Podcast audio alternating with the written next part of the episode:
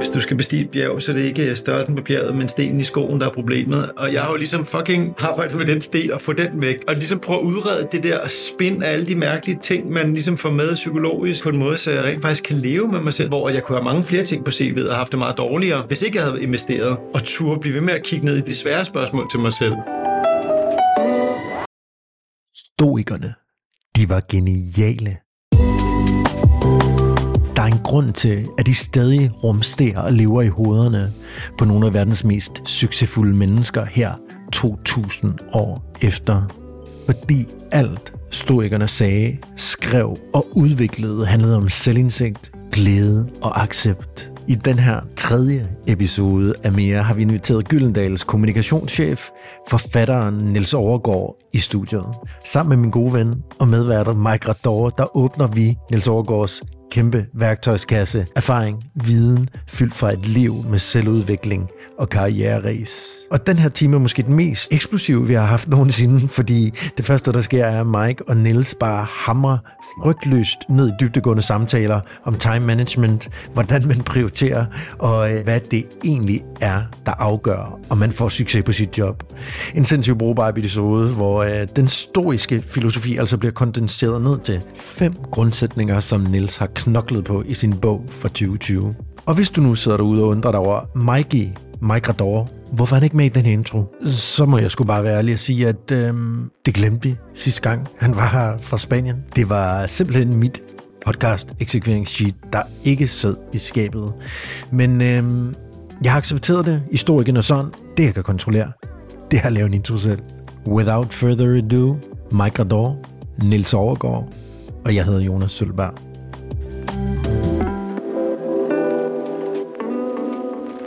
Niels, inden vi går i gang, sådan ægte, ægte, så vil jeg lige fortælle dig en ting. Ja. Det handler om det døde i øjnene på Mike. det handler om, at jeg er jo journalist, jeg er nørd. Når jeg begynder at komme lidt over i etik og moral, øh, filosofi, så er det netop her, at det døde i øjnene, det sådan kommer frem på Mike. Hvis vi sidder i en bil og kører sammen, så kan han sådan ligesom, mm, ja, mm. Mm. Lukker lidt samtalen ned. Ikke? Så det er faktisk, nu når vi skal tale med dig, Niels, i dag, så er det jo en af de, det er den frygt, jeg måske kan have lidt. Mm. Det er, at vi bliver sådan for filosofiske eller meta... Øh, Kedelige. Metakedelige. Ja, jeg kan godt. Du arbejder med kommunikation, det kan jeg godt høre. Det du prøver at sige, du prøver bare at være høflig. Ikke? Ja, en god intro. Ja, it's gonna be boring. Nej, men det skal vi lade være med, det her med. Ja. Jeg tror, jeg er bange. Jeg synes, det, vi skal det, det, være med. Jeg vil lige præsentere dig, Niels. Jeg har stadig en svejserkniv inden for kommunikation. Du er uddannet journalist, forfatter, pressestrateg. Du har erfaring fra den finansielle sektor, og så er du i dag kommunikationschef hos Gyldendal. Mm. Det er altså en ret god kuffert at have med. Det lyder flot, når du siger det sådan. Jeg kan altså diskutere, om det også passer, men det lyder flot. Og øh, det er jo Mike Rador, der sidder ved siden af mig her. Jeg hedder Jonas Sølberg, vi har podcasten Mere. En god duer, entreprenør, en journalist, som har slået sig sammen og set, hvad kan vores to rygsække ligesom bidrage med, når vi slår os sammen. Gode historier historier, gode værktøjer. Har interesse i menneskets udvikling. Vi har interesse i menneskets historie, og hvad har den historie givet med redskaber, som andre kan lære noget af. Mm. Øhm, og Jonas, han er jo han er jo en røvkedelig også to. Ja. og det er jo nok rigtigt, altså. Det, det er sådan, når man begynder at blive lidt nørdet og langhåret, så kan man jo frame det som røvkæde. Ja, ja, ja. Men det er, der er i hvert fald en meget god dynamik i forhold til at få det her til at flyde i en, i en retning, som vi synes er interessant, og som kan give folk mere. Yes. Øh, det vil sige, ligesom se på dig, mm. få nogle af dine værktøjer, nogle af dine strategier mm. til at, at arbejde på det, man vil. Øhm, dine to bøger, du har skrevet to bøger, den ene var sådan mere klassisk øh, selvhjælp, kan man måske godt sige. Øh, effektivitet, selvledelse, den er fra 2007, den anden er om stoikerne mm. fra 2020. Mm. Vi skal ligesom slå dem sammen. Vi har lidt en idé om, at vi skal prøve at snakke om stoikeren som high performer. Mm. Ja. Uh, altså det første eksempel, de to bøger, det ene er, det, den første er jo ikke rigtig min bog. Det er jo den sandhed om den første. Det er jo, det var jo en gut, der har et koncept, ja. som er sådan et effektivitetskoncept, han ja. lever af at sælge til virksomheder og til ud og undervise i, er enormt øh, dygtig til og, ja. og succesrig. Og så bad han egentlig mig om at formulere det til en bog, ja. fordi han havde brug for en bog. Og jeg var journaliststuderende, mm. og jeg lærte ham at kende ned på det uh, thai-restaurant slash værtshus, hvor vi begge to så Liverpool på Frederiksberg. Ej, hvor sjovt. Øh, og han hørte jo journalister, så sådan, om ikke jeg kunne det, så sagde jeg bare ja, det vil jeg selvfølgelig gerne. Mm. Øh, så jeg synes jo ikke faktisk, altså faktisk er lidt en tilsnigelse, mit navn står på bogen, synes ja, jeg jo helt ærligt. Det er jo hans ja, bog.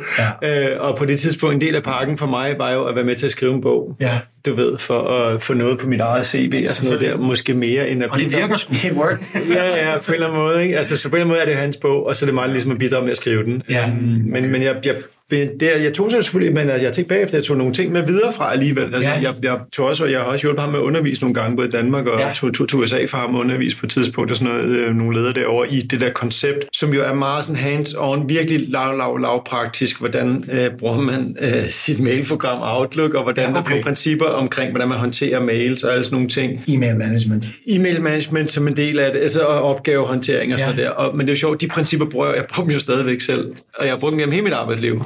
Øh, så, så du ved, der er jo noget, der ligesom har hængt ved, og jeg ved sgu ikke, hvordan jeg ville kunne klare et arbejdsliv. Jeg kan, jeg kan ikke forstå, at folk kan uden, øh, fordi jeg selv altså øh, bare kun har gjort det på den måde altid. Så, så, så, ja, så jeg, øh, jeg kan undre mig nogle over, at andre til folk får tingene gjort, når de ikke har et ordentligt system til det, men det gør de jo så heldigvis. Ja, det er også godt. Men, men, men jeg ville ikke, men jeg ville ikke kunne gøre det, fordi øh, mit mit hjerne er alt for rådet til, hvis ikke der var et ordentligt system, så, øh, så ville jeg sejle, tror jeg. Hvad, hvad, må jeg lige spørge, hvad har været den største takeaway i et system, hvad er den mest værdifulde takeaway? Jamen, det tror der er, jeg tror, vi siger, der er to grundprincipper i det, som jeg synes er sindssygt godt. Det ene er, at din opgaveliste skal indeholde alle dine opgaver. Det, de skal alle sammen være der. Og det andet er, din, din inbox, det er ligesom, og det er sådan, han havde med i bogen, også i, altså inbox ligesom postkasse. Du tømmer postkassen. Ja. Altså du ved, den, skal være, den, den er ikke en opgaveliste. Nej. De ryger over på opgavelisten i princippet, og så gør man det jo ikke hele tiden, fordi så er der for meget flyttet rundt, men hver dag, i princippet hver dag, står så jeg går for arbejde, har en tom inbox. Mm. Og det har jeg haft i al den tid, jeg har været i det sådan private erhvervsliv. Ja. Øh, og så er der opgave på opgavelisten. Og det, jeg godt kunne blive bedre til, det er så det med at sætte sig ned og kigge på sin opgaveliste, sin kalender og se, om tingene hænger sammen. Der er jeg nok stadigvæk lidt journalist af sådan sind, at jeg er sådan deadline-rytter. Øh, mm. Så hvis det, det, der er jo et eller andet med, at man også skal få lavet de vigtige ting. Men, men det der med, at der er en liste, hvor alle mine opgaver er på, det er den eneste grund til, at jeg kan sove om natten. Ja. Fordi der er ikke noget, der hænger. Og hvis jeg så på vej hjem i toget, eller før jeg skal i seng et eller andet, så sender jeg en mail til mig selv, så kigger jeg på den næste morgen, så jeg kan huske det. Men jeg kan ikke, jeg, vil, jeg, kan, jeg, jeg kan ikke gå op og bevare noget i hovedet. Øh, og det synes jeg faktisk er den største. Godt om, at man, man kan være fri nemlig. Lige sende en mail til sig selv med en idé. Ja, altså, fordi strukturen ligger i mailen allerede, i stedet for dit noteapparat eller eller andet. Jeg vil sende mig en mail til mig selv, så kører over i opgavelisten, hvis ikke jeg noget, jeg fikser for morgenstunden af. Øh, så smider jeg den ind der bagefter. Øh, så det, altså, øh, og, det, og det synes jeg gør, at jeg så kan være til stede mm. der, hvor jeg er, fordi at jeg har ikke tusind andre ting, jeg skal huske. Jeg får dem ligesom ind i det der system. Og det, og det her system er altså bare 1000 procent afhængig af. Ja. Altså hvis en eller anden dag, at min Outlook sådan gik ned på en måde, så min opgaveliste ikke var til at spore eller et eller andet, altså så ville jeg være problemer. Mm. Fordi det er ligesom bare, altså jeg deponerer min fri vilje derovre. Ja. Det synes jeg er interessant. Øhm, jeg er jo modstander til en opgaveliste. Ja. Jeg har en kan-gøre-liste, could do-liste, og så er jeg kæmpe fan af Gary Killers jeg ved ikke, om du læste hans bog, The One Thing, og han siger, what's the one thing you can do in yeah. your, that makes everything else easy and unnecessary. Mm. Jeg har fundet en løsning i at have en kreativ buffer. Jeg kalder den den her kvittering. Hvis man fortsætter, så trykker man en knap op i hjernen, og så tager man alt det, jeg nu har, printet ud. Det skal bare være på listen, som du siger. Alt skal mm. være der. Og så bliver jeg nødt til at prioritere. Ja, det, er det, det, ikke? det er jo det, der er det næste. Ja, det er næste er at finde det der. Men det er jo det, der er så smukt, når man har sådan en krise eller sådan noget på arbejde. Så er det rigtig nemt at prioritere. Og øh, altså, det, det, det, er det jo sådan en kommunikationscenter. Hvis der er simpelthen en krise, ja. så er det ikke svært at, at, at, at ligesom skubbe alle andre opgaver og alle andre møder right. væk. Altså det, det er meget, meget nemt. Så det, jeg, jeg, jeg prøver at blive bedre til den der del af det, nemlig at sige, altså den ene ting, jeg skal lykkes med den her uge er gået, og ikke de der, for jeg er sådan et tidsoptimist af natur, det er sådan noget, jeg arbejder med.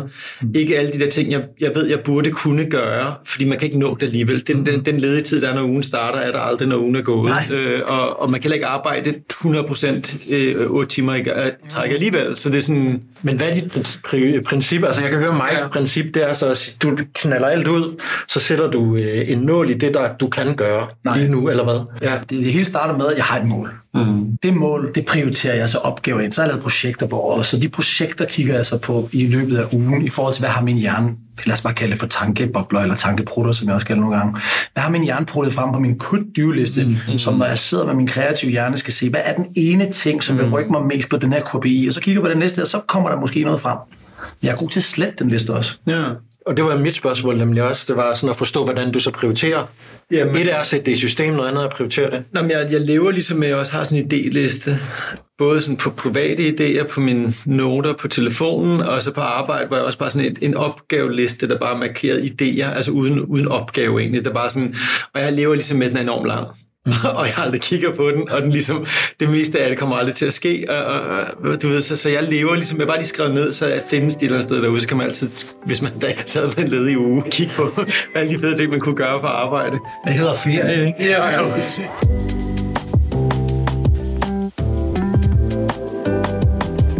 Det er sådan noget, jeg tænker mig over de senere år. Altså, hvad er det egentlig, der afgør, man en succes i job? Mm.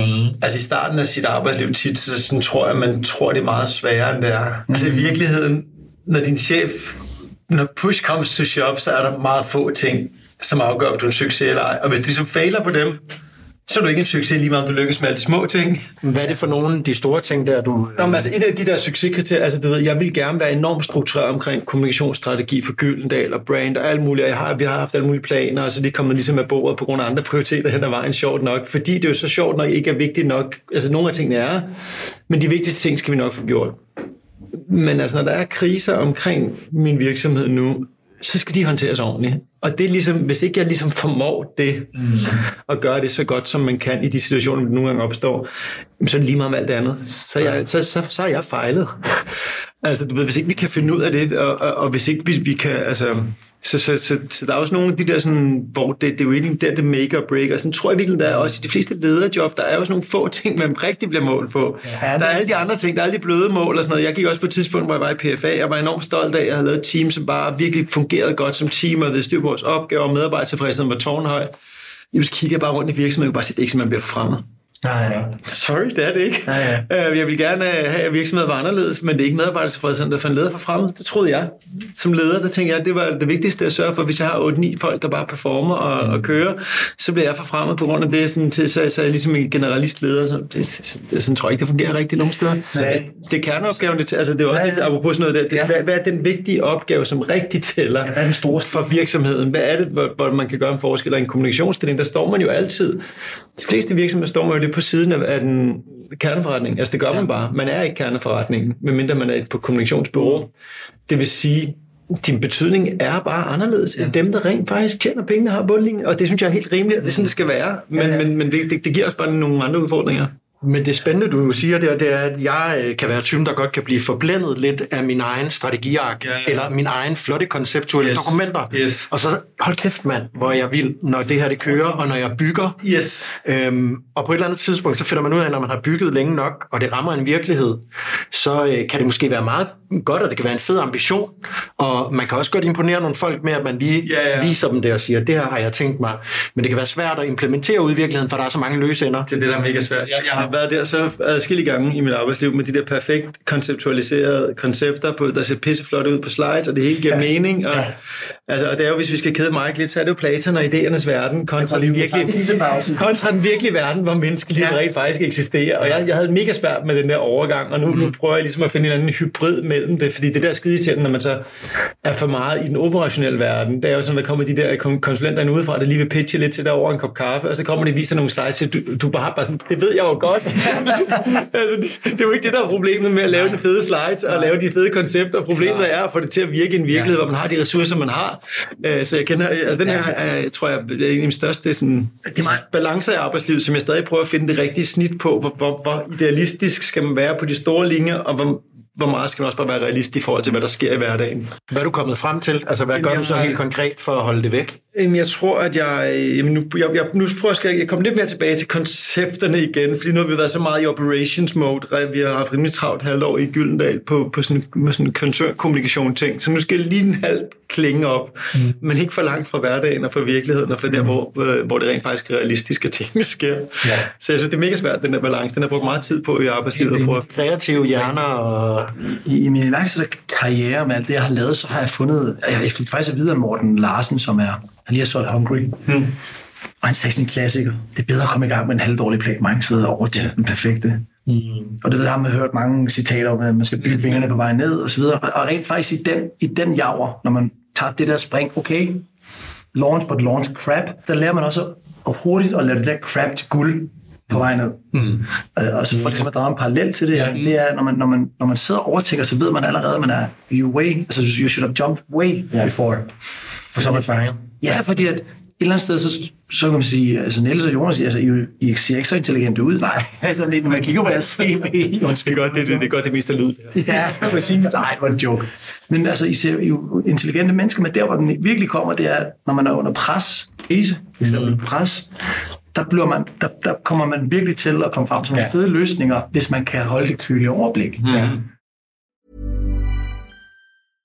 Flexibility is great. That's why there's yoga. Flexibility for your insurance coverage is great too. That's why there's United Healthcare Insurance Plans. Underwritten by Golden Rule Insurance Company, United Healthcare Insurance Plans offer flexible, budget friendly coverage for medical, vision, dental, and more. One of these plans may be right for you if you're, say, between jobs, coming off your parents' plan, turning a side hustle into a full hustle, or even missed open enrollment. Want more flexibility? Find out more about United Healthcare Insurance Plans at uh1.com.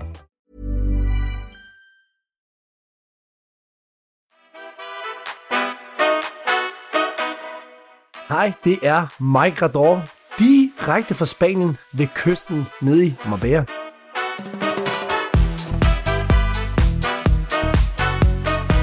Jeg sidder er en lille smule halssnottet, fordi jeg har fået noget græsallergi, så I må lige bære over med mig. Jeg kan fortælle jer sådan, at jeg har øh, lige været nede ved stranden. Nu sidder jeg ved mit skrivebord og kigger ud over den her fantastiske dal med havsudsigt hvor solen skinner ned på træerne. Og jeg sidder lidt og ser tilbage på den uge, jeg har haft. Og det gør jeg sådan set hver uge. Hver eneste uge, så øh, bruger jeg en til to timer om søndagen, typisk søndag formiddag, på at stille mig selv nogle spørgsmål og sidde ned med et stykke papir og en blyant og svare på dem. Og det er en måde, hvor jeg hele tiden er i et mindset, hvor jeg kigger tilbage på den uge, jeg har haft, leder jeg op til det, jeg gerne ville, og hvad har jeg af læring i ugen, som jeg kan bruge til næste uge. Og nu når vi øh, startede med at snakke med Nils om tidsstyring og prioritere i denne episode, vil jeg lige tilføje noget. Prioritering, det er nok en af de vigtigste redskaber, du skal blive rigtig god til. Og hvorfor er det det? Jamen det er det jo fordi, at det du vælger at prioritere, hvis ikke det er impulsivt, men hvis det er analyserende, så er det jo det, du bruger din tid. Men hvad nu, hvis det, du prioriterer, ikke er det, der får dig tættest og hurtigst til målet? Så det her med at prioritere, venner, det er virkelig noget, vi skal blive gode til. Vi skal blive gode til at afgrænse os. Vi skal blive gode til at sige nej, og vi skal være gode til at bruge vores tid der, hvor vi får mest output i forhold til vores liv. Tilbage til os i studiet, og Niels Overgaard. Altså, det bringer os jo lidt over i at bare lige kort at nævne, hvad hele konceptet for den her podcast er. Det er jo high performance, og øh, Brendan Burchard, som arbejder med det her high performance, er en af guruerne i USA i hvert fald. Han siger, at det, det handler om at lykkes over standard, øh, standardnormen på lang sigt. Øh, med andre ord, konsekvent og præstere så godt man kan, ikke? uden for mange konsekvenser. Mm. Øh, han siger, at psykologi er vigtig, din egen psykologi, psykologi i forhold til andre, fysik, hvordan behandler du dig selv, din krop, produktivitet, som vi lige har siddet og snakket om. Meget det her, det handler vel om produktivitet, den snak, vi lige har haft, ikke? Jo. Og så salget af dig selv, mm. øh, socialt. Mm. Øhm, det er svært at opfylde alle, alle krav hele tiden. Og den samtale, vi havde med, øh, hvad hedder han, øh, Martin Thorborg, mm. det fede ved den var, at han sagde sådan, han gav mig lige, fik mig til at synke skuldrene lidt, fordi han var sådan, hvis du kan det 80 procent, det synes jeg var meget rart. Men jeg har jo lidt sådan et billede også, det, det er sådan en, en kæphest, jeg har haft længe, at jeg tror, der er sådan en, øh, jeg ved godt, der er forskel på forskellige typer job, og hvis man er iværksætter og kun har sig selv og sådan noget.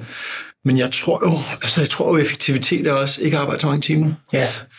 Altså, jeg, jeg tror, der er sådan en, øh, også den der iværksætterkult omkring, at øh, man skal grinde og lægge så mange timer som muligt. Men prøv at, de fleste mennesker, når de er på arbejde, ikke? de er jo fucking ineffektive. Man, man, man, man er, jeg er, du ved, alt det der lyder flot, men jeg er klar over meget, meget tid, jeg har spildt i af de der år, hvor mange, hvor mange timer per arbejdsdag, jeg har spildt på overspringshandlinger og ikke værdiskabende aktiviteter, og halvdelen sådan en meget tid haft over samvittighed over, det synes jeg kunne være meget bedre og gøre meget mere. Men, men virkeligheden er jo også, at du ved, det kan tage en time at lave det rigtige, eller det kan tage 30 at lave det forkerte.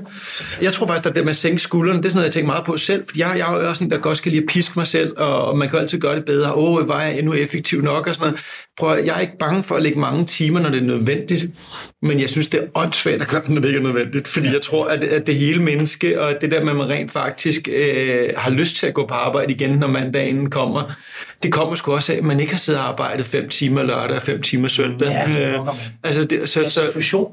restitution, jeg, jeg tror, det er mest undervurderet i det der high performance snak i forhold til erhvervslivet. Fordi hvis du kigger på elite sportsfolk, ja. det, det er jo restitution, de, den største de ved, hvad restitution handler om. De ja. restituerer mere, end de træner. Ja, det gør det. og, og, og, jeg tror lidt på samme måde at sige, det, det, man kan ikke være effektiv 8 timer foran skærm. Ja. I nogle få typer jobfunktioner. Hvis du har en altid jobfunktion, som ikke er at sidde og lave én ting, men ligesom at skulle kommunikere og sælge sig selv og sælge dine idéer og lytte til andre og ja, ja. videreformidle ting, så kan du på ingen måde være effektiv 8 timer samtidig med dybdearbejde, eller sådan, måske et par timers dybdearbejde. De fleste forfattere, når man hører om deres skrivevaner, det er meget, meget få forfattere, der vil anbefale at skrive mere end 3-4 timer på en dag. Det er rigtigt, ja. Det er meget, meget få, og de laver deep work, deep thinking, ligesom en programmør, eller måske en anden. Så, så hvis du virkelig skal skabe noget, så, så faktisk de færreste doers inden for den genre, der kan gå over den grænse. Mm. Det er rigtigt, ja. Og de, de fleste siger stop. Uh, Hemingway siger så stop og drikker fuld resten af tiden og laver ja. interessante ting, og det kan man så diskutere, ja. hvor godt det gik med det hele. Men, men, uh, men det er bare interessant, synes jeg, at dem, der rent faktisk sidder og har som job at tænke dybt og tænke, de, de, de, de mener ikke, man kan lave det mere Nej. i nogle meget års periode. Det kommer en indspark. Ret interessant. Jeg lavede et forsøg op i en virksomhed, havde, øh, som jeg founded op i Sverige. Vi var et team på 25 mænd, og jeg havde nørdet vildt meget med neuroscience, og nørdet vildt meget med fokus, og så tænkte jeg, tør det her, tør det her, tør det her. Jeg vil gerne gå fra teambaseret til opgavebaseret. Mm. Så gjorde jeg. Det krævede så en, en større balance for mig som leder, og at sætte klare mål og retning osv. Så, så sagde jeg til dem, venner, prøv at høre, der er ikke noget tidspunkt, I skal møde ind eller skal gå. Mm. Men I skal løse den opgave. Mm efter bedste evne. Det var et mareridt de første par måneder. Men det var 25 mennesker, ikke? det var ikke fordi, jeg havde en kæmpe organisation. Mm-hmm. Og det, der skete til sidst, det var, at folk kom ind nogle gange tre timer, og jeg siger til dig, at vores resultater var voldsomt voksne. Så var der noget politik, for vi sad nogle, øh, nogle virksomheder, som også datterselskaber osv., så, så de, de havde det ikke så fedt, men de troede, det var en legeplads. Ja. Men rent faktisk, i stedet for, så I kender sig godt, man er rigtig produktiv i nogle forskellige timer af døgnet, og så er der bare timer, hvor man sidder, man sidder lidt op, op, mm. op, op på gyngehesten, og gerne bare vil have travlt. Mm i stedet for at have travlt med det rent rigtigt. Det er det. Og det var en kæmpe, kæmpe succes derop, øhm, at lave det til opgavebaseret i stedet for tidsbaseret. Var det effektivitet? Jamen, det var jo mere eyes on the target, ja. og spend your energy wise. Ja. Mm. Det var lidt det, det var. Og øhm, ikke en leder, der står og shamer derude, fordi du ikke er der. Og sådan, som der stadigvæk er mange organisationer, der har kultur med, at øh, det, kan, det gælder om at være der, når lederen er der, og jeg er der, jeg er der. Mm. Kom ind tidligt, gå ja, sent. Jeg har det stadig svært med, altså du ved, jeg er meget moderne på den måde. Men, altså, nu, nu er jeg blevet skilt sidste år, det betyder så, at jeg henter mine børn ret meget, øh, de dage, når jeg ligesom har, har, har jeg dem, og jeg bor en time fra København, mm. så jeg går monster tidligt. Fire ud af 10 arbejdsdage nu, og jeg har det stadig mega svært med det ja. overfor mine medarbejdere. Og det er ikke fordi, jeg tror, at nogen er i tvivl om, at jeg over en to uger spændt arbejder lige så meget som alle andre. Men jeg kan simpelthen mærke, at det er så svært. Ja. Og, og jeg er stadig sådan... Men, men, men jeg, synes, jeg synes jo, apropos sådan, jeg, jeg synes jo, det er jo ikke kun for min egen skyld. Jeg tror også, der er en ligestillingspoint i, at mandlige ledere også skal lære at gå. Ja. Når de har børn engang. Altså, du ved, det, det kan ikke kun være kvinderne. Så, så jeg synes principielt, det er det rigtige at gøre. Mm. Og jeg har også været eksplicit omkring det. Og jeg, men, men jeg kan mærke, at jeg har lyst til at sige til folk, at jeg var også op klokken 5 i morges arbejde. Ja, at jeg har lyst til at nævne det. Og jeg nævner det også nogle gange. Og jeg synes, det er så, sådan, du ved, jeg, jeg arbejder ligesom imod mig selv på en eller anden måde, ja. fordi jeg er komfortabel med det, jeg gør, og jeg føler på ingen måde, at jeg giver for lidt af mig selv til mit arbejde. Men jeg har det, den der kulturelle ting er bare svært i mig selv, kan jeg mærke. Ja, altså, det, det der, det er, det er voldsomt spændende. Ja. Jeg tror rigtig mange, og nu skal vi ikke gå ind og snakke om stress og så meget af jeg tror rigtig mange mennesker, inklusive mig selv, jeg har jo det sorte bælte i at gøre det forkert, det er, at vi prøver at få travlt hele tiden mm. med alt muligt, som ikke er vigtigt. Mm. Og det gør, at vi hele tiden har dårlig samvittighed. Mm. Og den dårlige samvittighed, den er dræbende. Mm. Så derfor er det retning og men det handler jo også lidt om drive, fordi øh, så kan vi sige, nu kommer vi lidt over historikerne lidt senere. Måske er der også noget om lyst der. Jeg er et meget lystbetonet mm. menneske. Jeg er et ambitiøst menneske.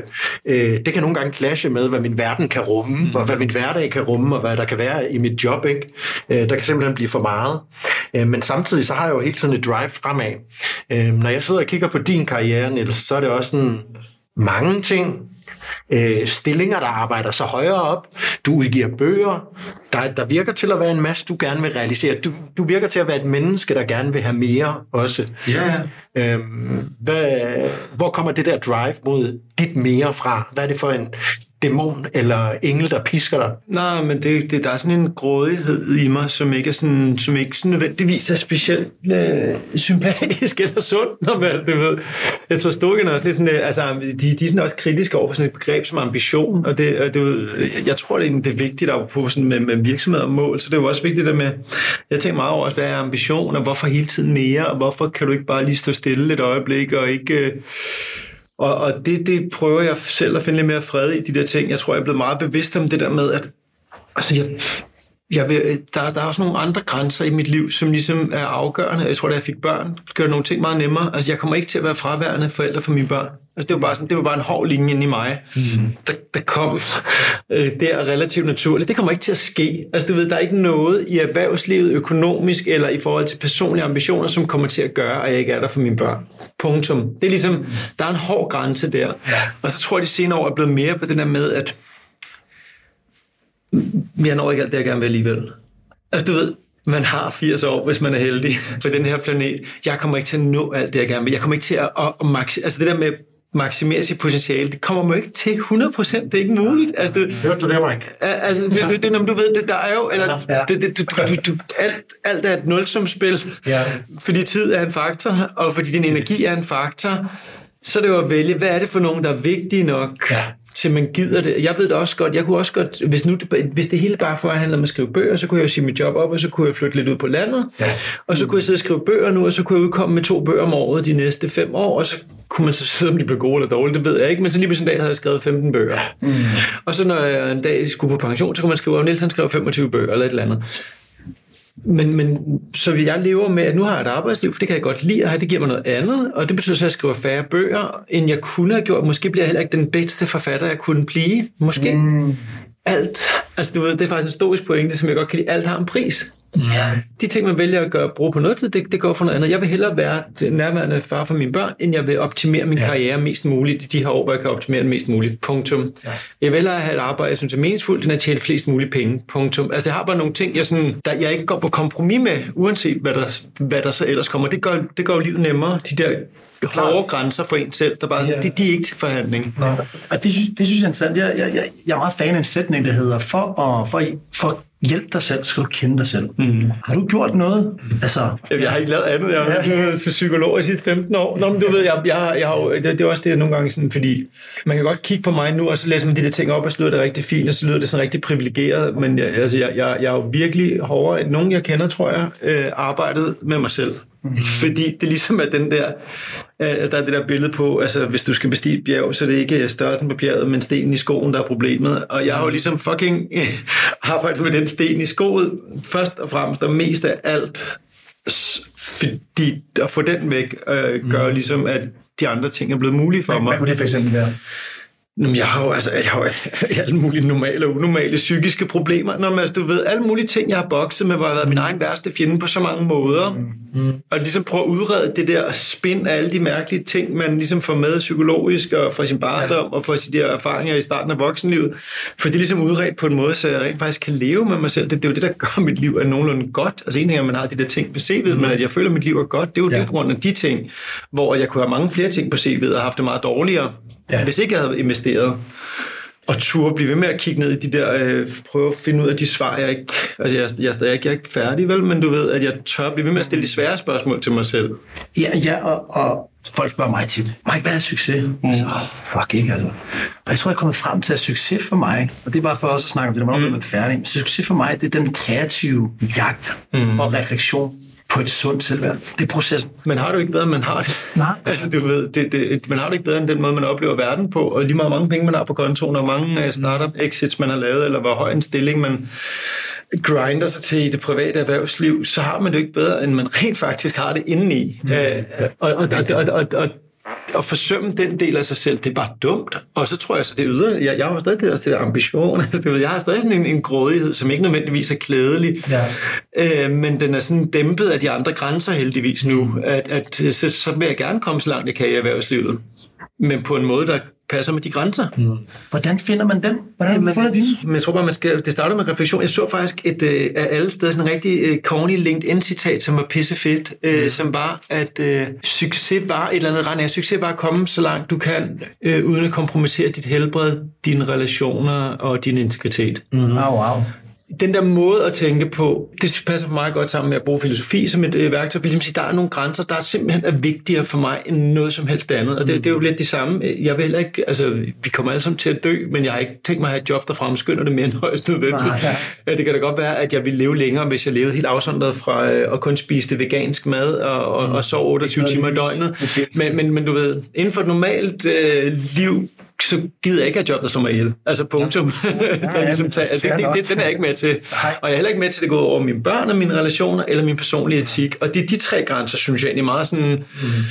Det, det, det, det, det, det, gør det, sådan, det gør i hvert fald nogle ting nemmere, at, at der, er nogle, der er nogle ting, jeg ikke har ret ud efter, som jeg sikkert hvis jeg gad at lægge arbejdsindsatsen godt ragt ud. Jeg kunne godt gå efter at blive kommunikationsdirektør i de største danske virksomheder. Ja. Sådan, altså nu er en stor virksomhed for folks bevidsthed, men det er en lille virksomhed på alle mulige andre måder. Mm. Og tjene det firedobbelt af, hvad jeg gjorde nu. Altså det, det, det, det, kan man godt i min branche, men det har jeg bare slet ikke nogen interesse i. Jeg skal ikke have, jeg skal, jeg skal, jeg skal ikke have 50 rejsedage om året, eller noget, der ligner det. Altså det gider jeg ikke. Altså, du ved, jeg synes ikke, det er sjovt at rejse forretning. Jeg synes ikke, det er sjovt at gøre sammen med mine børn. Så det, det, der er bare en masse ting, der er no-go for mig fra start af. Nå, Uanset hvor mange penge der var. Altså, prioriter. Det er jo det, ud fra, ud fra at sige, der er nogle ting, der var vigtigere for mig end alt andet.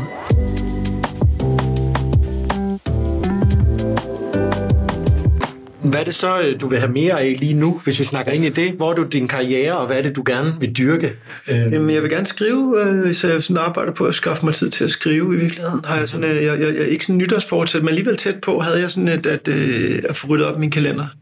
Altså fordi jeg simpelthen sagt ja for, til for mange ting. Også det der foredrags kom ind fra siden, at folk begyndte at spørge, og så sagde jeg bare ja til næsten alt. Og, og hvis de ikke havde så mange penge, og det var en højskoleforening i, uh, ude på provinsen, så jo, jo, det vil jeg da også gerne, og det er da super sødt, I gerne vil have mig. Og, og du ved, så, men det er bare mig selv, der skal køre hjem fra Silkeborg eller en torsdag aften, og, og hjemme sådan et om natten. Taxa, taxa. Ja, men der, der er ikke nogen, der sådan kommer og tager, altså jo, de takker ind i øjeblikket, og det er enormt meningsfuldt i øjeblikket, men du ved, der er ikke nogen, der kommer og fjerner min arbejdsopgave på mit arbejde i mellemtiden, og det er, ikke, det er ikke, fordi de penge var store nok til at give mig en bedre liv på en anden ja. side.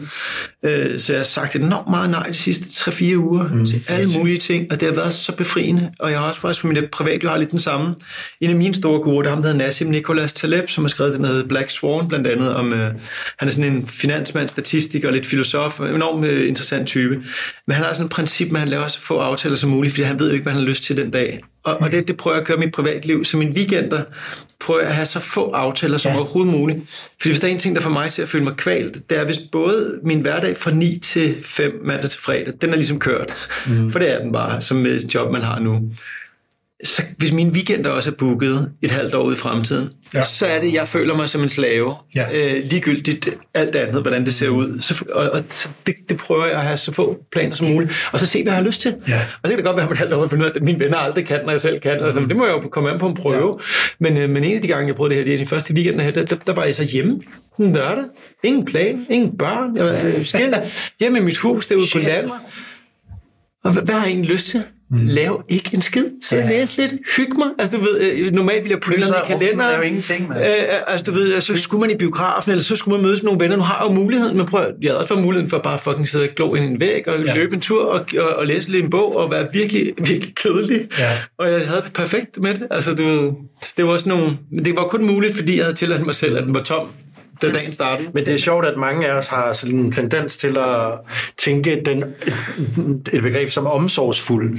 Øh, det er jo sådan begge veje, man bevæger det. Ikke? Mm-hmm. Rigtig mange af os, du er god til at være omsorgsfuld til øh, folkeuddannelsen, når du øh, tager over til højskolerne og siger, det kan jeg godt, og jeg vil gerne give mig noget af mig selv.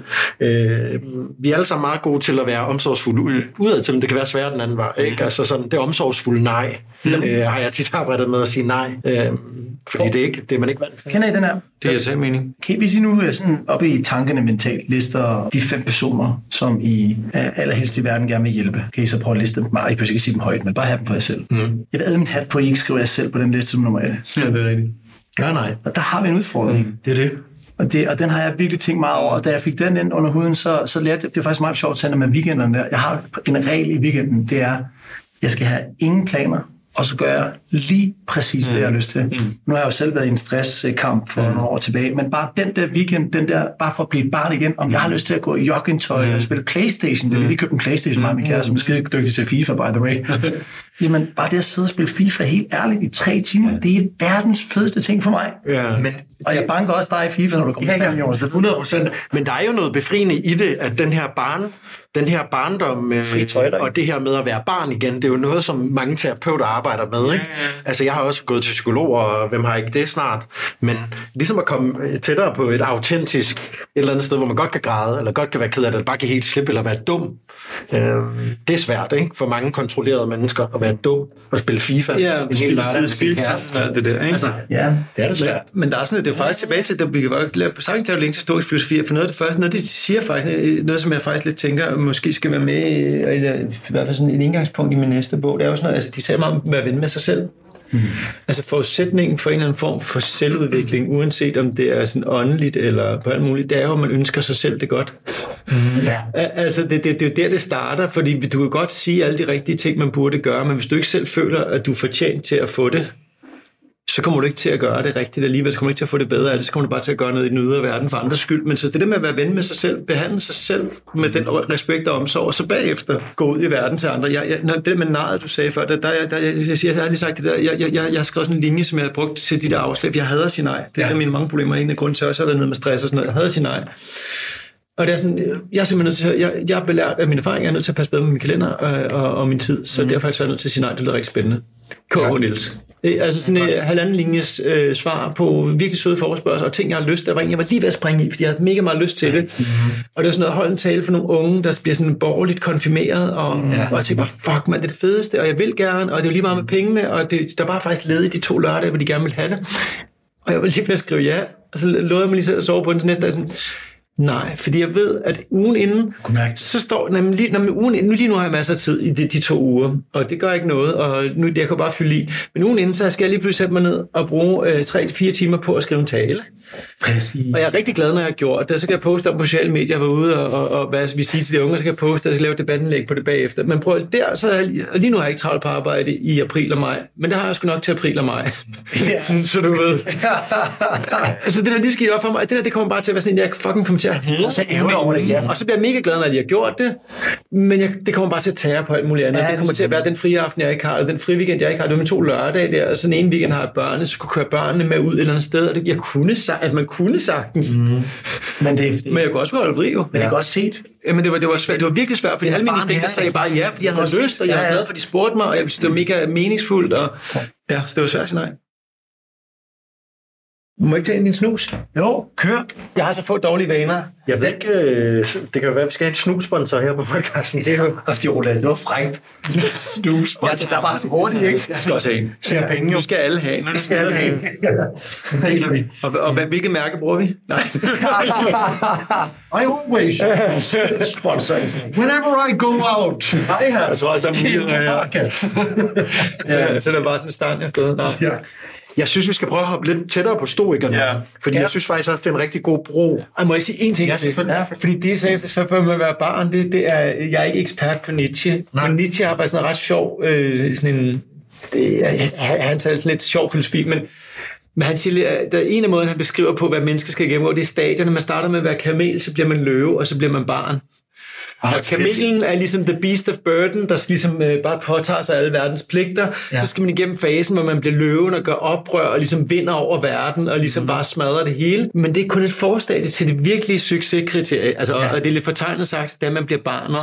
Ja. Da man er i verden som en leg. Ja. Vi lever en gang, vi lever alene, vi dør alene. Men egentlig at der, hvor man skal hen, det er, at man skal starte, man starter som kamel, så kan man blive løve, hvis man kæmper. Og så ja. når man har kæmpet, så skal man, så det, succesen, ja. groft sagt, det er at stoppe med at kæmpe. Altså bare være, og, så og ikke sætte pris på det. Nysgerrig. Fedt billeder også. Det er sindssygt fede billeder, ja. og, og, jeg tror ikke, det er sådan, at han nødvendigvis vil sige. Det var faktisk en polet, der lige trædte ned hos mig der.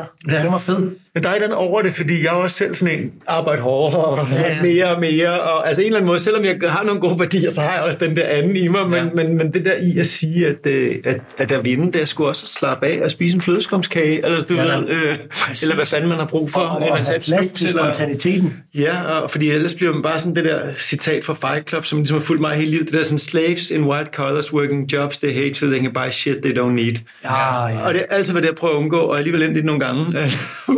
men, Så, men det, og det var faktisk det, og min bror også vi her, det var lidt til at sige, det handler ikke om dig, det er din bog for 2020. Ja. Øh, stoisk filosofi, du har destilleret til, man kan bruge Ja. i, i sit liv i dag, øh, uanset hvem man er. Øh, to seksstjernede anmeldelser så jeg lige øh, vel modtaget, så gå ud og læs den, hvis I sidder og lytter med.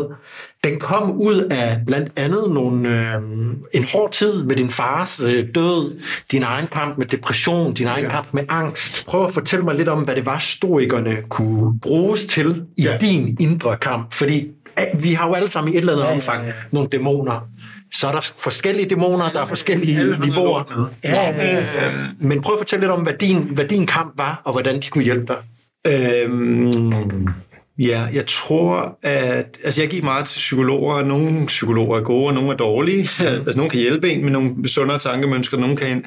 Men der, hvor psykologer jo ligesom er tomhændet på værktøjskassen, det er meningen med livet. Mm. Altså, du ved, den, det, det er ikke det, de bliver uddannet til at svare på. Mm. Og... Øh, så sådan, så kunne religion hjælpe mig. Det var ikke rigtig, jeg er ikke, åbenbart, jeg er ikke rigtig troende menneske. Jeg kan ikke rigtig, du ved, jeg er nok, altså, for logisk tænkende, eller der er et eller andet, jeg kan ikke ligesom tro på Gud på den måde, som de gerne vil have, man tror på Gud. Jeg kan godt tro på, det er en overført betydning, mm. men jeg hørte bare sådan en gang præst, der sagde sådan, at hvis ikke du tror på, at Jesus er opstået rigtigt og sådan noget, så kan du ikke, så sagde jeg bare, så tænkte jeg bare sådan, okay, fint nok.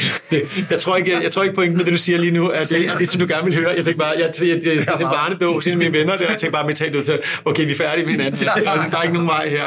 Fordi det tror jeg ikke på, på den måde. Øhm, Nej, altså du ved, så søgte jeg lidt, jeg var sådan, og, og, og lidt op til sådan zen-buddhisme, var jeg meget interesseret. Jeg kunne rigtig godt lide de tanker, øhm, men jeg synes også, det blev sådan lidt flyvsk og lidt svært for mig sådan at finde ud af, ja. hvad, hvad, hvad betyder det i praksis i en ja. virkelighed. En ting er, når man sætter sig ned for at meditere i 20 minutter, og ligesom komme ind i det zen-univers, jep, super godt. Mm, hvordan får jeg ligesom det med ind i livet? Og der, der, der sådan, så læste jeg bare sådan der anden hånd, som stod, ikke? og der er sådan flere referencer til det, så, så begyndte jeg selv at sætte mig lidt ind i det, og jo mere jeg sådan læste, jo bedre kunne jeg lide det.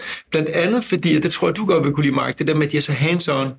Ja. Altså, det skal virke i virkeligheden. Det handler om de ting, du gør i virkeligheden. Det handler ikke om, og det er sådan noget, der tiltæller mig personligt, at det handler ikke om de store idealer og de store sådan, altså nej, nej, altså nede i verden, hvordan bruger du det? Fordi hvis ikke du bruger det i verden, så er det lige meget, altså jeg, man kan godt sidde nogle fine idealer, det er meget nemt at have de rigtige idealer, det siger jeg altid også med mit foredrag. De rigtige idealer, det er det nemmeste i hele verden at have. Jamen, jeg er bare sådan, der elsker alle mennesker og gerne vil vise det godt. Jeps, okay, tjek.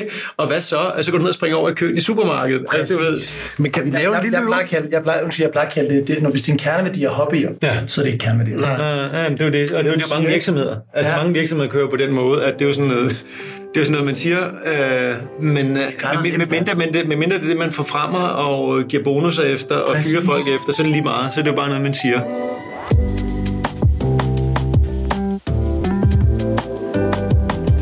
Jeg vil gerne bruge øh, den her anledning, nu når vi snakker om de her og kerneværdier på, at tage de her fem sætninger, du har, og så lad os prøve at gøre dem konkrete og sige, mm. måske kan du sige, hvordan bruger du dem mm. helt konkret i din hverdag. Mm. Og jeg synes, vi skal prøve at starte fra nummer et selvfølgelig. Mm. Et stoisk råd, eller en stoisk, øh, hvad kan man sige, Filosofi. filosofi tanke, der er destilleret ned til en sætning. Fokuser på det, du kan kontrollere. Hvis du går ud i hverdagen, ud i livet, hvordan bruger du egentlig det? Altså, det er jo på mange måder, tror jeg, noget, det jeg bruger mest. Eller sådan, du ved, det, det, det, det jeg tror faktisk, altså, det, jeg, jeg tænker over det hver dag, de her principper. En af de ting, jeg gør jo, det er, at de der fem principper kører jeg igennem hver morgen i mit hoved, og tænker på, hvad det konkret betyder for mig i dag. Okay. Skriv den, så du Nej, jeg skriver bare ind i, bare ind i hovedet, okay. Okay. mens jeg står øh, i badet. Ikke? Men, men det er sådan, jeg, jeg kører mig igennem hver dag for at tænke konkret her på sådan med vaner, og sådan noget, til at tænke, hvad betyder det i dag? Altså ikke- ikke, hvad betyder det generelt, og på en stor klang, hvad betyder det i dag? Hvad kunne det være, for eksempel? med sådan noget som det her, ikke? jeg kom jo fra en arbejdsdag, hvor jeg travlt, og lige fik noget ved døren, så havde jeg et kaffemøde, øhm, og så kom jeg her. Og, og det jeg ligesom prøver i alle de situationer, det er kun at være et sted ad gangen. Ja, ja. Fordi der er masser af ting på arbejde, jeg kommer og skal forholde mig til i morgen, og jeg kommer til at ligge en lang dag i morgen, fordi der er en masse ting, jeg skal nå, som ja. jeg gerne vil nå, eller skal nå, og gerne vil nå. og skal- Men jeg løser dem ikke nu alligevel. Nej. De findes ikke lige nu for mig, Nej. i princippet. Jeg ved godt, de eksisterer, men de er på den der opgaveliste. De er i det der øh, Outlook-system. Du er også meget nærværende. Øh, en meget nærværende mand. Nå, men det, det er jeg glad for, for det er Ja. virkelig noget, jeg øh, øh, prøver Ja. i alle situationer at være, fordi at mm, lige meget hvor god man er til et eller andet, hvis ikke man er nærværende i det, så er man ikke god til det i virkeligheden. nej, Øhm, så det prøver jeg, og jeg synes jo også, når, man, når jeg har sagt ja, altså det er også lidt, når jeg sagt A, må også sige B. Har ja. for eksempel konsulent, nu har jeg sagt ja til at komme her. Mm. Så skylder jeg jo også jer, mm. og dem, der måtte lytte med, at komme her med så meget opmærksomhed, og jeg kan. Så det, så det er jo sådan et bare et lille eksempel på, ja. at jeg, alt det andet er lige meget, og hvad jeg skal senere, og hvad, hvad jeg gjorde lige før, det er lidt lige meget, ja. nu er vi her, fordi det er det, jeg kan kontrollere lige det, nu. Jeg kommer ikke til at løse mine arbejdsopgaver nu alligevel. Ja. Så der er ingen grund til de. Så man kan sige, så det fjerner også en form for bekymring. Ja. Ja, det, det, det, er jo sådan det, det, det, det, er jo fantastisk det værktøj. Der er enormt accept. Jeg synes, det er nemmere, altså jeg gør det meget med, også med møder på arbejde. Når de går ind i mødet, så er jeg der. Så må jeg ligesom, nu har jeg sagt ja til at være til mødet derude, siger man ja til for mange møder nogle gange, ja det gør man også, men ja. nu, nu er man der, så kan man ikke løse opgaverne, så må man ligesom være der det var jeg faktisk synes, det er svært på arbejde, det er jo det der med, når man sidder i den her mailbox. Ja, ja. altså den der sådan, hvor, hvor, hvor arbejdsopgaverne, hvor det hvis, hvis ikke du virkelig er skarp på at prioritere det, og det gør jeg aldrig 100% hver dag, men så bliver det lidt diffust, hvad er det egentlig, der er det vigtigste, jeg er i gang med nu, og så kommer lige noget ind, og så svarer ja. man lige, altså du så, ved, så, så, man, ja, så bliver man lidt adspredt, og så går man lidt på sin Facebook, eller sin Instagram, på sin telefon, eller du ved, det, det der, jeg hader den ja. tilstand, og når jeg er i den, jeg er ineffektiv, jeg er utilfreds med mig selv. Og du er så splittet ind i. Ja, og, og, så, så, så det er forsøg på at prøve at samle, det er også sådan, altså sådan samle, det, og det kan, jeg tror ikke, man kan være sådan 100% samlet hele tiden på arbejdsopgaver, men så kan man være det på forskellige ting. Så kan man også være samlet og gå ind og drikke kaffe med en kollega og bare snakke. Hvad du med samlet? Når man altså sådan i sin fokus. Og ja, okay, sin, på den måde, ja. Øh, så kan man, jeg tror ikke, man kan være jeg tror ikke, man kan sådan fokusere på arbejdsopgør på en eller anden måde, 8 timer i træk på den måde, men jeg tror, så kan man godt være fokuseret på at gå ind og drikke kaffe med en kollega, ja. og spørge dem om noget, og lige sådan veksle lidt, men det gad jeg godt være mere disciplineret med, at kunne og, og veksle mere bevidst mellem de der forskellige tilstande. Selvdisciplin, ja. Øh, yes. Kæft, hvor han snakker om noget. Ja, men altså, jeg har så meget på hjertet, ikke? Kan man godt høre, det er to journalister, altså. Jeg giver lige plads til... Men prøv at tænke, hvor mange guldkort du får mig. Jo, men det ved jeg har også sådan et ego, ikke? Jeg må også gerne... Kom med det. Han har tabt den. Altså, det er guldfisk i hjernen. Ja. Oh, godt, nej, jeg kan være at fortælle anekdoten om guldfisk. jo, nej, men det er jo interessant. Nej, hvad var du, du spørge Ja, men tak. Øhm, det, som jeg synes er super interessant med, med fokus, det er også at se, hvordan vi bevæger os, vi skal nok komme tilbage til det, hvordan vi bevæger os væk fra fokus. Altså hvis man kigger på studier, mm. øh, dansk studie siden 2015, mm. så har man set, at vores øh, koncentrationsspændevide er gået fra 12 sekunder til 8,3. Der tror jeg, at det vi alle sammen skylder os selv, det er at træne os i, og som du siger, at være til stede. Mm. For jeg kan mærke, og det jeg har lavet, jeg kører meget efter split test på mig selv. Jeg kan mærke, at jeg er i min skærm, eller min opgave, min e-mail, eller hvad det er, som min switch task. Jeg bytter hele tiden mine ja. opgaver. Jeg kan ikke være til stede. Mm. Jeg skal kæmpe om at sidde og være til stede. Men lad os sige, nu tager jeg, nu har jeg, nu har jeg faktisk haft uh, to fantastiske optagelser i dag. Nu har vi dig. Jeg er lidt mere til stede nu, end jeg faktisk var ved den første. Du har trænet nu. For jeg har trænet. Ja, det giver mening. Um, og, og, det tror jeg er vigtigt. Men det er faktisk det, jeg havde, altså det eneste, jeg havde ved at have et arbejde rigtigt, Altså det er det, det gør med ens bevidsthed. Altså hvor svært jeg har ved at fastholde, at jeg kommer for meget ind i den der switch mode, for den også kvad den type arbejde. Jeg er meget kommunikerende, meget intern. Altså du ved, der, der er bare så mange snitflader hele tiden, at jeg øh, mister, det, det, det er de arbejdsdage, jeg er utilfreds, hvor jeg går hjem mm. irriteret på mig selv. Og sådan. Det er så øver, en af mine øvelser, altså fokusere på det, man kontrollerer, apropos. Jeg kan ikke kontrollere fortiden.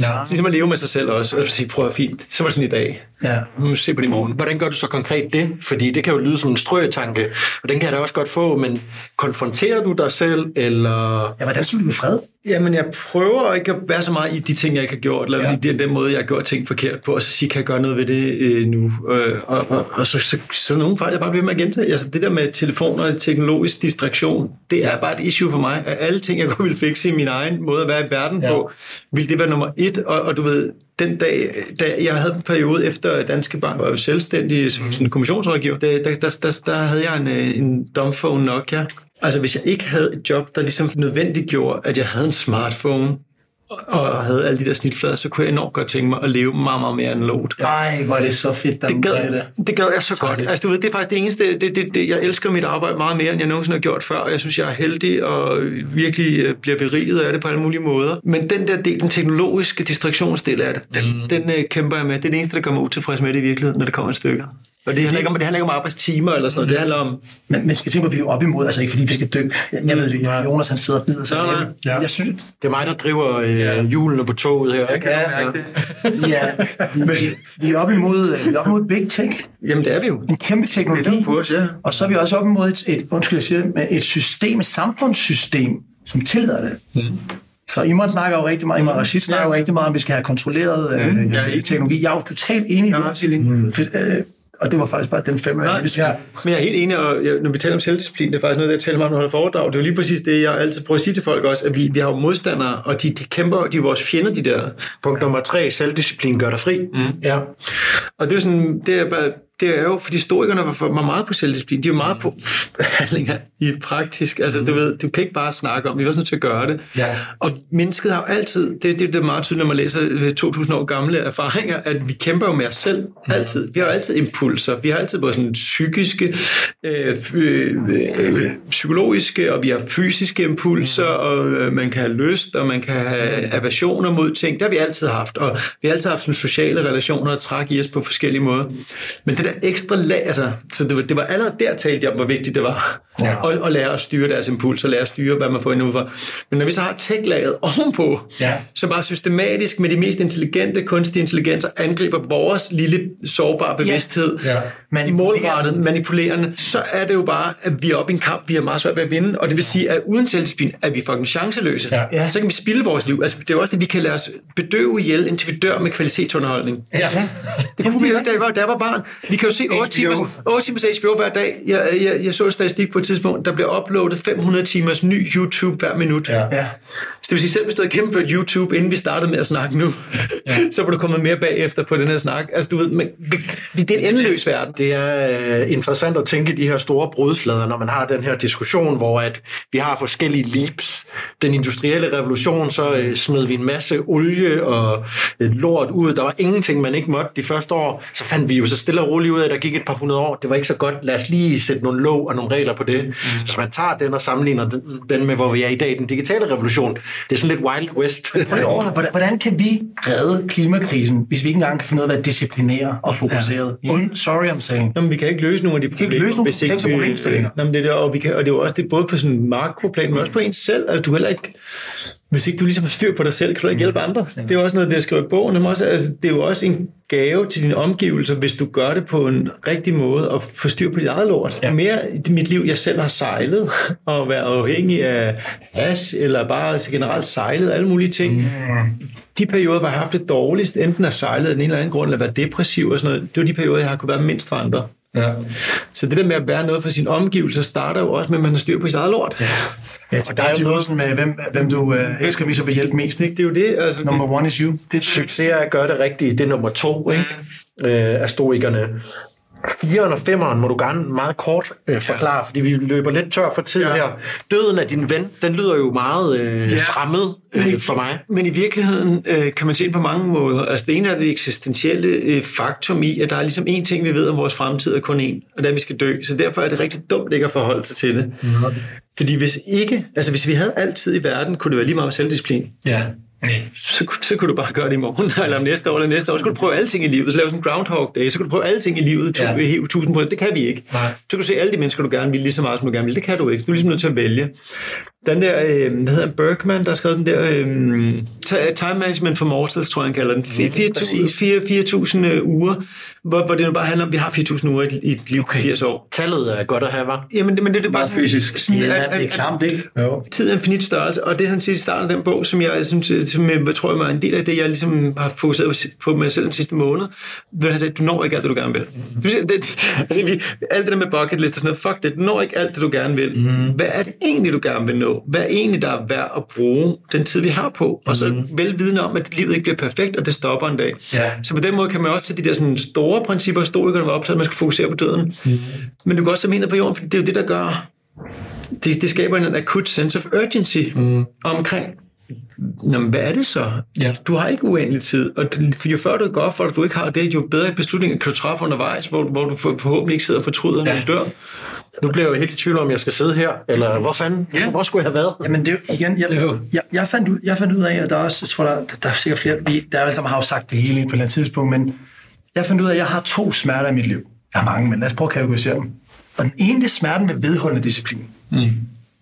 Og den anden, det er smerten ved fortrydelse. Mm. Det, der er spændende her, det er, at smerten ved vedholdende disciplin, det koster et par kilo, mens smerten ved fortrydelse koster et par ton. Mm. Og da det gik op for mig, så blev jeg meget dygtigere til disciplin. Mm.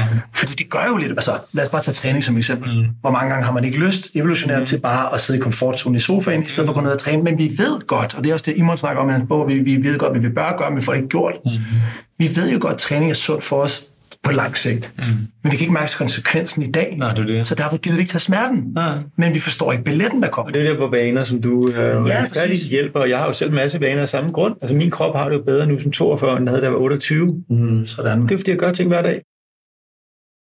Det sidste, vi lige skal have med, det er princip 5, som også er titlen på din bog. Ja. Det hele handler ikke om dig. Ja, og det er jo... Øh, altså, der er flere grunde til bogen. Hedder det. det ene er jo, at øh, jeg tror, vi lever i den mest systematisk selvoptaget tid nogensinde. Mm. Vi har aldrig nogensinde haft så meget fokus på os selv og vores egne ambitioner og os selv i livet og selvfremstilling og sociale medier. Det hele, der er enormt meget øh, storytelling. Altså, når man professionelle kommunikationsfolk har lavet for virksomheder i mange år, det gør vi alle sammen lidt for os selv nu. Ja. Altså en storytelling om os selv på diverse sociale medier, det hele skal ligesom passe lidt sammen, og vi kuratere bevidst eller ubevidst, hvad vi deler, fordi så kan folk få det indtryk af os, vi ja. ønsker, de har. Vi er brands, som vi ved det. Ja, vi, vi brands, vi, vi er blevet alle sammen brands, hvilket er en forfærdelig klam tanke, når man tænker det igennem, uh, inklusiv mig selv. Uh, det er det ene. Og det andet er også det der med, at man kan ikke forestille sig, altså historikerne var hele tiden forpligtet på fællesskabet, at de, de, det, der giver meningsfuldt liv, er fællesskaber, og det, vi kan tilbyde andre mennesker. Man kan ikke forestille sig et lykkeligt menneske, som er ensomt. Det kan man ikke. Øh, I, I bogen bruger jeg eksemplet med Palle alene i verden, mm-hmm. den der børnebog. Det starter jo som en drøm. Bog. Palle får lov til at komme rundt i verden, og det er det, man altid drømmer om, når man er barn. Man kan bare gøre lige, hvad man vil, gå ind i slikbutikken, tage lige, hvad man vil. Og så bliver det jo, så skifter den jo undervejs til et mareridt. Ja. Fordi hvad fanden er pointen? Hvis man forestiller sig lige nu, at nu blev en af os alene i verden og kunne gøre lige, hvad vi vil, så kunne det være skide sjovt i, i nogle dage. Men lige pludselig meget hurtigt vil der indtræffe en akut ensomhed. Det er også derfor isolationsfængsel er den hårdeste straf, vi giver det her land. Som historikerne sagde, som alt senere forskning har bevist er rigtigt. Der er ikke noget værre, du kan gøre mod et socialt dyr, som mennesket er, end at fratage fra at fjerne sig fællesskaberne. Så når vi sætter ambitioner for vores liv, og hvad vi så gerne vil nå, inden vi dør, så er vi ekstremt dumme, hvis ikke vi tænker fællesskaber i enten lille eller stor kontekst mm. ind i det, hvis vi gerne vil leve meningsfuldt, for det er sådan nogle gange det, som vi mennesker er hardwired til at kunne ja. evolutionært. Og jeg mener, det er sådan helt evident, altså der er ikke nogen pattedyr, som er hjælpeløse så længe som et menneskebarn. Nej. Og det kan kun lade sig gøre en grund på grund af fællesskaber. Ja. Det vil sige, det dyr vi er. Vi er avlet til det. Vi er avlet til fællesskaber. Uden ja. fællesskaber kan vi ikke noget. Nej. Så så uanset hvad man sætter som ambition for sit liv, så hvis man ikke tænker ramme af et fællesskab, enten i den nære eller det store, ind, ja. så vil man opleve det som meningsløst.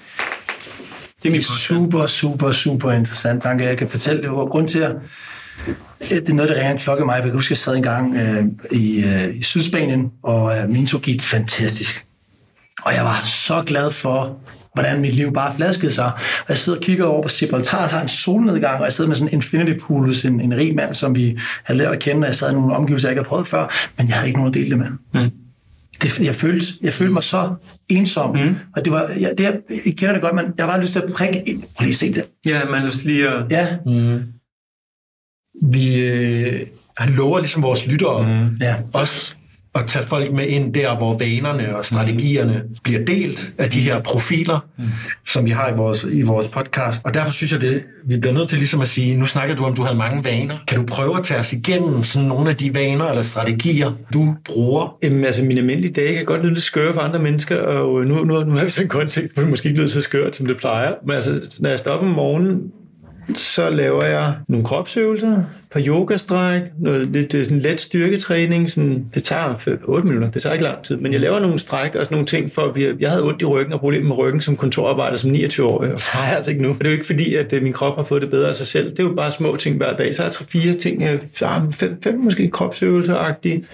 Så, øh, så læser jeg lidt øh, stoisk filosofi. Ja, ja. Tager en af mine bøger, så jeg plejer at tage noget til tilfældigt, så har jeg nogle, jeg gør det for tiden, så, så tager jeg tilfældigt sted i bogen. Nu har jeg læst dem igennem så mange gange, de der bøger. Så tager jeg bare tilfældigt sted, så læser jeg et eller andet, finder et eller andet, der fanger mig. Tit noget det, jeg understreget tidligere. Ja, så lige, og så skriver jeg kort øh, bare sådan lidt øh, tanker, hvis det er en drøm, hvis der er et eller andet, hvad, hvad, hvad så i dag et eller andet? Journalfører. Journalfører. Så gør jeg det samme igen om aftenen, hvor jeg har to, tre yoga, to yogastræk og lige øh, afrunder dagen, bare lige skriver kort. Mm-hmm. Øh, ikke, noget, ikke med noget sådan formål, formål, bare sådan til tømt hoved ja. og få, få tingene ud. Jeg, og jeg læser aldrig de der ting bagefter. Hvor meget skriver du?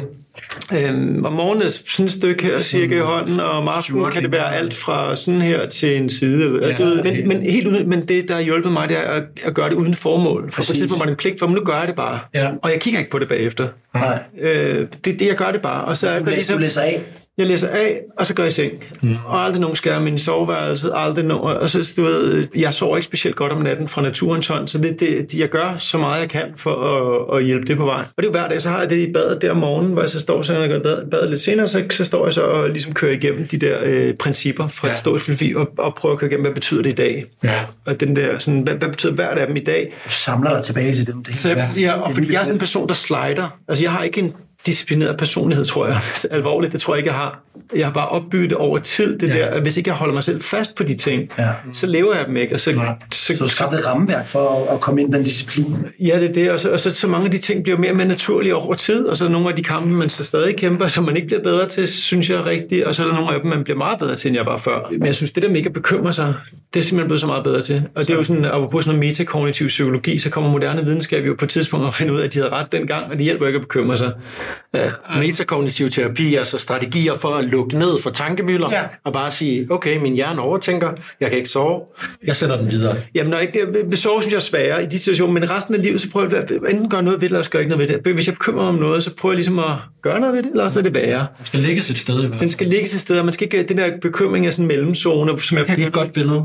Mellemzone. Men man bliver fanget mellem, ja. øh, mellem ideal og en handling, man ikke foretager sig, og man kan ligesom køre rundt i det, og jo mere man kører, viser de der metakognitive ting, så Altså, de siger jo, at det ikke er det indhold af sanger, der er problemet. Mm. Det er det faktum, at de bare kører i ring. Ja. Uanset hvad det er om. Og buddhisterne altså, vil sige det samme. De, ja. altså, de retningerne peger i samme sted hen. Ja. Nemlig, at enten må man gøre noget ved det, ja. eller også må man lade det være og leve med konsekvenserne. Ja. Det er jo også det der med, og det er det, som jeg synes, jeg bliver klogere på hele tiden, det der med, jeg bliver ikke perfekt. Nej. Jeg kommer ikke til at leve en perfekt dag i mit liv.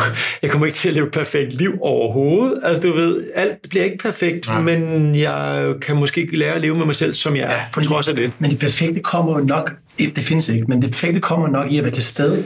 Det er og så det, håndtere det as you go. Ja. Det er jo det, og være i stand til at håndtere forskellige situationer. Ja. Det er også det, der gør mig rolig, fordi jeg føler at det også giver mig ro til, når livet bliver anderledes. Så kan jeg også godt klare det, mm. når jeg bliver fyret fra mit job, og ikke kan tjene nogen penge, og alle folk synes, jeg er en idiot så tror jeg jo på, at jeg har et eller andet øh, fundament, som gør, så tror jeg også, jeg kan blive lykkelig på en helt anden måde. Ja, så ja. det godt, at jeg kan blive lykkelig ved at stå her en lille café et sted nede på et hjørne, eller du ved, øh, ja, altså, jeg, jeg, jeg ser ikke én livsbane, jeg ser mange livsbaner, jeg kunne blive lykkelig forhåbentlig. Og jeg vil lige give et shout-out til, hvis man er interesseret i det her metakognitiv terapi, så har vi en ret dygtig formidler, der hedder Pia Kalles. Ja, hun er fantastisk. Som skriver metakognitiv øh, bøger i simpelt sprog. Altså det, det rammer meget, meget hårdt. Det er meget nemme strategier. Ja. Øh, så bare lige et shout-out til, til de bøger der det, det, kan, det kan rigtig mange mennesker bruge.